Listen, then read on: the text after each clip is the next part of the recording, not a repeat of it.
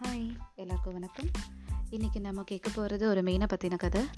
பொதுவாக ஜப்பான் நாட்டில் இருக்கிறவங்களுக்கு அந்த மீனோட உணவு ரொம்ப பிடிக்கும். அந்த மீனை சமைச்சு சாப்பிட்றது அதில் கொஞ்சம் ஈடுபாடு ரொம்ப அதிகமாகவே இருக்கும்.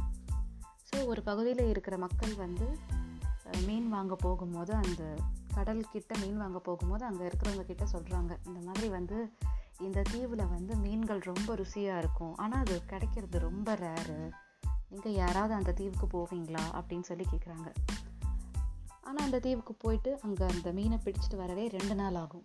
அதனால கேட்குறாங்க ஸோ அந் அங்கே இருக்கிற ஃபிஷர்மேனுக்குலாம் இது ஒரு பெரிய சவாலாக போச்சு. நம்ம எத்தனையோ மீனை பிடிக்கிறோம். இவங்க என்ன எஸ்பெஷலி அந்த தீவில் இருக்கிற மீனை மட்டும் கேட்குறாங்க சரி போய் பிடிச்சி தான் பார்ப்போமே அப்படின்னு சொல்லிட்டு போகிறாங்க இப்படியே நாள் ஓடுது. முதல் தடவை மீன் பிடிச்சி கொண்டு வராங்க. ரெண்டு நாள் ஆயிடுச்சு அந்த மீனை பிடிச்சிட்டு வர. ஸோ அந்த மீன் வந்து பிடிச்ச கொஞ்ச நேரத்தில் செத்து போகிறதால அதை எடுத்துகிட்டு வந்து விற்கும் போது அதை சமைச்சு சாப்பிட்ற மக்களுக்கு வந்து டேஸ்ட்டே இல்லை. ஒரு திருப்தியே இல்லை. ஸோ அதனால் என்ன பண்ணுறாங்க அவங்கக்கிட்ட வந்து சொல்கிறாங்க இல்லைங்க எங்களுக்கு இந்த மீனில் வந்து திருப்தியே இல்லை அப்படின்னு சொல்லி சொல்கிறாங்க ஸோ அவங்க திருப்பி நெக்ஸ்ட் டைம் மீன் பிடிக்க போகும்போது ஒரு ஐஸ் எல்லாம் நிரப்பி ஒரு பாக்ஸ் எடுத்துகிட்டு போகிறாங்க அந்த ஐஸ் பாக்ஸில் வந்து மீனை பாதுகாத்து கொண்டு வரலாமே செத்ததுக்கு அப்புறம் மேபி அந்த ஃப்ரெஷ்னஸ் குறையாம இருக்குமே அப்படின்னு சொல்லிட்டு அதையும் பண்ணுறாங்க பட் ஆனாலும் என்னதான் அந்த ஐஸ் போட்டியில் போட்டு வச்சாலும் அந்த ருசி இல்லை அந்த மீனுக்கு. என்னது இது? இப்பயும் ருசி இல்லைன்னு சொல்கிறாங்களே சரி என்னதான் பண்ணுறது அப்படின்னு சொல்லிட்டு மீனவர்கள் வந்து அவங்களுக்குள்ளேயே யோசிச்சாங்க. ஒரு ஒருத்தர் ஒரு ஒரு ஐடியா சொல்கிறாங்க சரி இங்கே போகலாமா ஒருத்தர் போகலாம் போய் முயற்சி பண்ணுவோம். எவ்வளோ சீக்கிரம் படகை ஓட்டிகிட்டு வர முடியுமோ அவ்வளோ சீக்கிரம் வருவோம் அப்படின்னு ஒருத்தர் சொல்கிறாரு இன்னொருத்தங்க வந்து இங்கே போக வேண்டாம் எதுக்கு தேவையில்லாத வேலை இங்கே கிடைக்கிற மீன் வருமானமே போதும் அப்படின்னு சொல்கிறாரு இன்னொருத்தர். ஸோ ஒரு ஒருத்தர் அவங்களோட சைட்லேருந்து அவங்களோட இதை நியாயத்தை சொல்லிக்கிட்டு இருக்காங்க.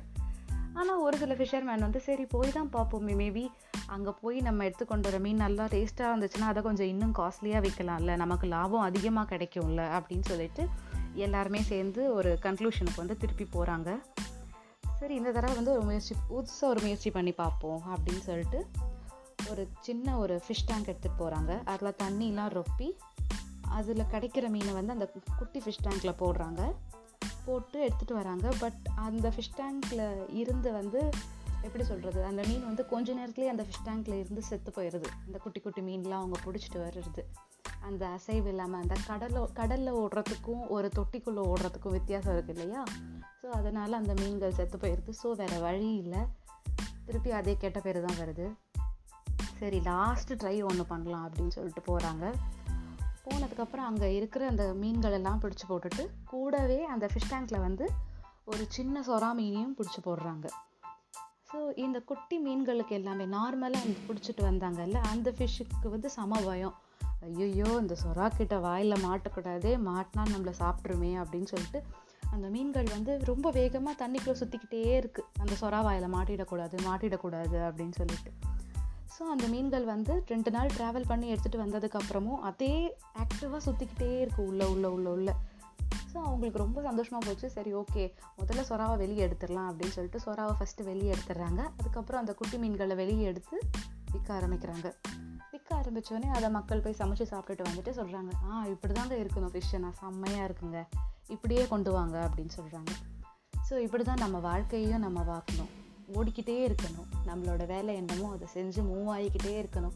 நம்ம ஒரே இடத்துல நின்றுட்டோன்னு வைங்க வாழ்க்கையும் நின்றுடும் இல்லைன்னா வாழ்க்கையும் நேரமும் நம்மளை விட்டு போய்க்கிட்டே இருக்கும். ஆனால் நம்ம அதே இடத்துல தான் நின்றுக்கிட்டே இருப்போம். இதுதான் நான் இன்னைக்கு படித்த ஒரு ஸ்டோரி இதை தான் உங்கள் கூட ஷேர் பண்ணுறேன் நன்றி.